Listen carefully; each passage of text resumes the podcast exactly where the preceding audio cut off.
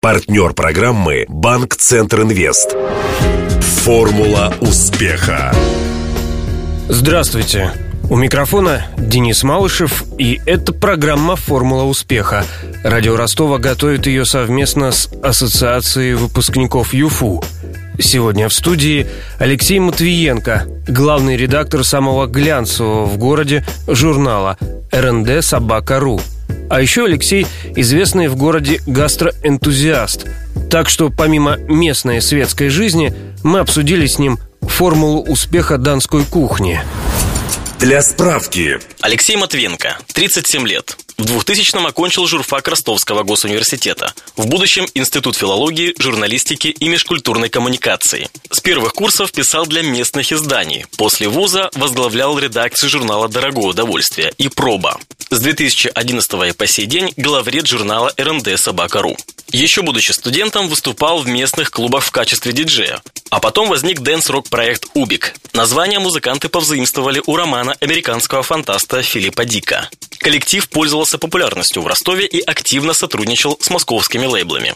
Одна из песен группы звучала саундтреком в фильме «Поцелуй сквозь стену». В последнее время занятия музыкой сменились гастроувлечениями. Матвиенко модерирует несколько интернет-сообществ соответствующей тематики. Руководит детской школой кулинарный техникум и проводит городские гастрономические фестивали. Алексей женат, воспитывает сына. Интервью. Журнал главным редактором которого ты являешься, это, по сути, журнал о городской жизни, о светской жизни. А есть ли светская жизнь на Марсе, да, в Ростове? Светская жизнь начинается с того, что мы с тобой договариваемся в кабаке Н отметить день рождения. Приглашаем туда помимо наших друзей, там, из социальных сетей. Факт светской жизни уже состоялся, да, то есть некое открытое мероприятие в общественном месте. Если говорить про это, то светская жизнь, конечно же, есть. С другой стороны, э, другой вопрос, что у светской жизни в Ростове наверняка есть свои какие-то нюансы, а тут поподробнее. У нас довольно ограниченное предложение, да, если зайти в любой афишу, любой ресурс и забить э, события Ростова, там, кроме кино, банального театра, который репертуарный или там какой-то привозной антреприза, очень сложно найти что-нибудь. Возможно, выставка какая-то, велотекущая, скажем так. Если сделать то же самое в нашем южном соседе, там, в Краснодаре, то там мы увидим какие-то там вспышечки такие локальные, да. Почему? Мне кажется, что нашему городу присущ в большой очень степени снобизм во всех сферах. Я не могу сказать, что это плохо, это хорошо, просто это так.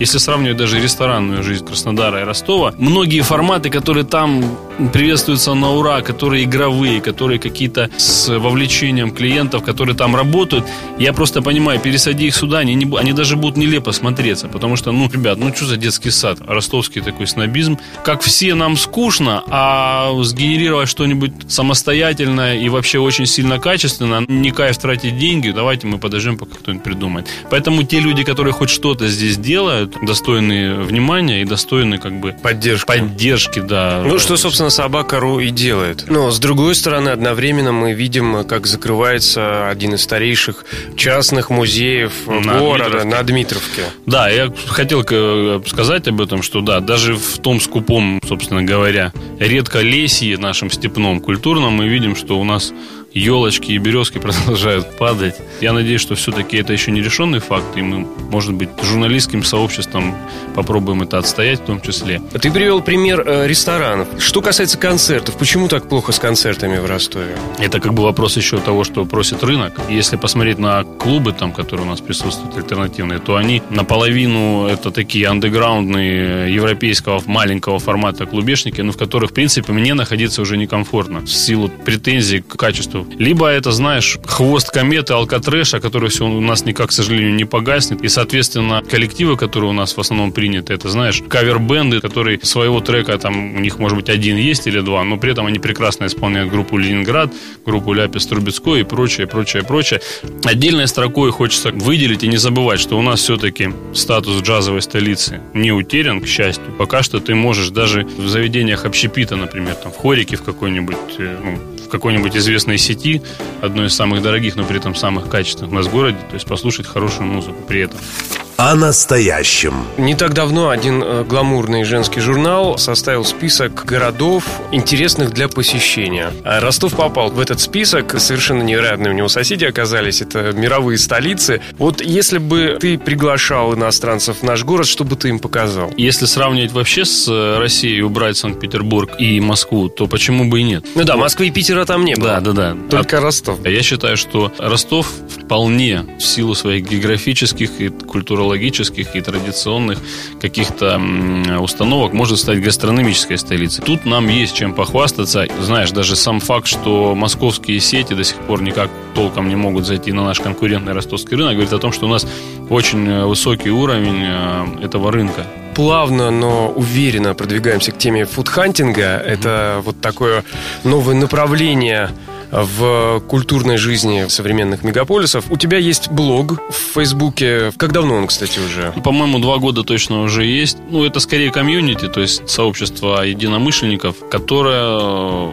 создано в первую очередь для того, чтобы этот самый фудхантинг, давай раскроем, как бы переведем а, охоту за едой, да, сделать интересной, комфортной и, собственно говоря, информативной. Это история про интересные гастрономические находки, которые совершают участники нашего сообщества в нашем же городе. Это может быть интересный продукт, который появился случайно в каком-то гипермаркете. Это может быть какая-то кафешка заштатная, которую никто не знает, но где работает потрясающий какой-нибудь там русско не говорящий араб, азербайджанец, но который делает такой лагман, который не делает больше никто. Ну, условно говоря, это формирование некой экспертной среды для обмена мнениями и роста в э, своих компетенциях гастрономических. Э, Есть еще один ресурс, который я веду в Фейсбуке, который называется «Что, где еда». Это более простая история. Я в один прекрасный момент понял, что очень сложно найти один ресурс, который поможет тебе там сориентироваться, куда тебе пойти, если тебе про гастрономию, да. Поэтому я создал этот ресурс, где аккумулирую абсолютно там бесплатно на добровольческих началах, где аккумулирую информацию определенным родом стру- структурированную о различных гастрономических событиях в городе, будь то дегустации, какие-то мастер-классы, обновление меню. Мне кажется, что это перспективное направление, и оно будет полезно. О будущем. Мы заговорили о трендах. Вот буквально в канун Нового года Афиша опубликовала несколько тенденций, по ее мнению, которые будут иметь место в 2015 году. Предлагаю каждый тренд сейчас с тобой обсудить. Вот неизбежное падение цен в ресторанах. Что Ты знаешь, терять клиентов? не, не уверен вообще. Применительно к Ростову, Не да? сог- вот- вообще не согласен э, с падением цен. Скорее, перераспределение клиентского потока окончательный, наверное, будет э, приходить привет людям, которые не определились со своими форматами, не выделили свою аудиторию. Наверное, будут э, больше кушать, меньше брезговать дешевым фастфудом, недорогими кафе и закусочными. И я думаю, что окончательно сформируется, доформируется аудитория, наоборот, очень дорогих ресторанов. А все, что посередине не определилось, наверное, вот им будет всего сложнее. А какой сейчас средний чек в Ростове? С позиции посетителя, клиента-потребителя, когда ты примерно рассчитываешь, сколько ты можешь оставить денег на обед в приличном заведении? Братья. Средний класс. Мне кажется, что понятие среднего чека в Ростове, оно тоже довольно-таки абстрактно, потому что у нас люди пытаются либо зарабатывать на сверхпотреблении, на дорогом чеке, либо на масс-маркете, как, например, какой-нибудь Вкуснолюбов. Кстати, очень крутой проект. Поэтому там для Вкуснолюбова и для нижней планки это одно, для там ресторанов качественных это другое. Это там полторы тысячи рублей, тысяча рублей. Вот. Я бы мог сказать, что средний чек это 700 рублей, ну, за алкоголя. А, Как раз э, один из трендов – это стритфуд, культура. Интересно, афиша заглавила этот тренд «Мир фудкортом, война дворцам». И я знаю, что при твоем участии активном в прошлом году проводился фестиваль э, стритфуд еды. Ростовчане откликнулись на эту идею. Вообще это востребовано у нас в городе. большую ставку делаю именно на это направление. Мне кажется, это очень крутой тренд, который нужно доразвить, окультурить его, сделать его максимально доступным. Простое все только начинается. Ты сказал доразвить, окультурить. А что ты имел в виду? Вообще любой фестиваль, любое событие, любой гастрономический, тем более фестиваль требует очень тщательной подготовки и э, собственной специальной инфраструктуры. В первую очередь, это, конечно, место, которое должно быть. Тут и электричество, тут и сан-нормы, которые обязательно должны соблюдаться. С другой стороны, есть понимание, что нужны ответные какие-то встречные шаги со стороны городской администрации, которые, в принципе, уже как бы наметились, да, для того, чтобы это было легитимно, да, чтобы эти истории были не просто ярмарочными, а действительно фестивальным. Продолжается э, рефлексия по поводу русской кухни, осознание, что же это такое. Я думаю, что в нашем случае это еще и донская кухня. Что это? Это раки, пиво, пельмени? Ну, пельмени точно нет, скорее вареники, и то это украинская история. У нас совершенно свои особые традиции, русская кухня как таковая у нас не являлась никогда доминантом. И что нам возрождать? У нас этого здесь особо-то нет. А донская кухня, к сожалению, недавно флагман донской кухни почил в Бозе. Петровский причал. Да, да, да. Это очень просто странное просторное явление, помимо раков, рыбы, э, супов, различных блюд из дичи. Там никак не обойтись без украинских влияний. А твое любимое блюдо? Ну, мне очень нравится икряник. Это с рыбой и икрой? Да, очень простое, свежее, легкое в приготовлении, сытное блюдо, особенно когда рыбу ты ловишь сам. А потом еще и сам готовишь. Сам готовишь, да.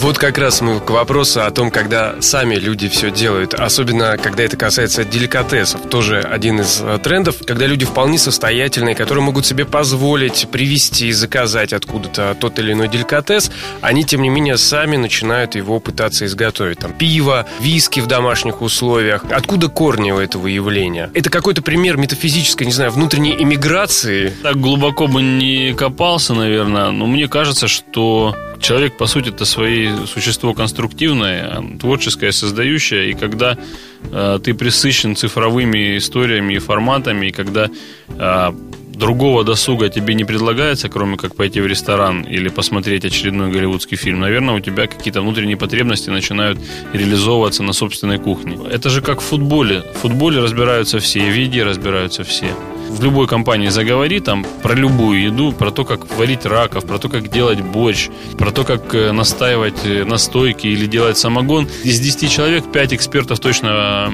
появится и начнется ожесточенная дискуссия. Но с другой стороны, когда ты опускаешься в подвал, а у тебя там кадушка с э, капустой, с арбузами, кстати, вот типичная донская история, маринованными, да, там стоит слева у тебя сало, лежит в соли, справа у тебя стоят банки с так называемыми закрутками, люди не понимают вне нашего региона, что это значит, или закупорками. Вот, тут у тебя стоит клюквянка, тут у тебя на шиповнике, здесь у тебя на жженом дубе, слева ты повернулся, у тебя сушеные ягоды висят, здесь у тебя грибы, которые ты собрал на севере области. Ну, ты просто вылезаешь из, из этого подвала другим человеком, ты уже просто властелин вселенной, а не просто какой-то э, цифровой маленький клуб. Такое ощущение, что ты описал сейчас свой подвал. Ну да, ну где он находится, не скажу. Не задумался над тем, что, может быть, странно складывается судьба, да, выпускник журфака, журналист и вот еда. Журналистика, в принципе, это такая просто романтическая ошибка молодости. Просто вовремя человек одумался и понял, наконец-таки, что стоп, стоп, это стоп, не стоп. та профессия. Которая а, бы... Правильно я понимаю, что если бы была возможность все вернуть, ты бы пошел в кулинарное? Почему пошел бы? Я еще вполне могу пойти. Не обязательно в кулинарное, а поехать, например, в Лондон и научиться в хорошем какого-нибудь ресторатора поработать картошку, почистить полтора года. А вот. потом здесь открыть курсы? Может быть, и здесь открыть курсы, а может быть, поехать на остров какой-нибудь и открыть там ресторан. Это же не Перельман, да, то есть, который уже слишком, слишком велик в чем-то одном. Мы люди поверхностные, журналисты, поэтому можем быстро перестроиться. Напомню, героем сегодняшней программы «Формула успеха» стал главный редактор журнала РНД «Собака.ру» Алексей Матвиенко. Беседовал с гостем Денис Малышев, помогали в создании программы Александр Стильный и Александр Цыбенко. До встречи завтра в это же время. Формула успеха. Партнер программы «Банк Центр Инвест». Ваш бизнес набирает обороты, проходит опасный поворот. Теперь нужно получить кредит и вырваться в лидеры. Пока конкуренты буксуют, воспользуйтесь кредитами банка Центр Инвест. Оперативные решения с учетом особенностей вашего бизнеса. Банк Центр Инвест ОАО КБ. Ускоряем ваш бизнес. Телефон 2 300 300.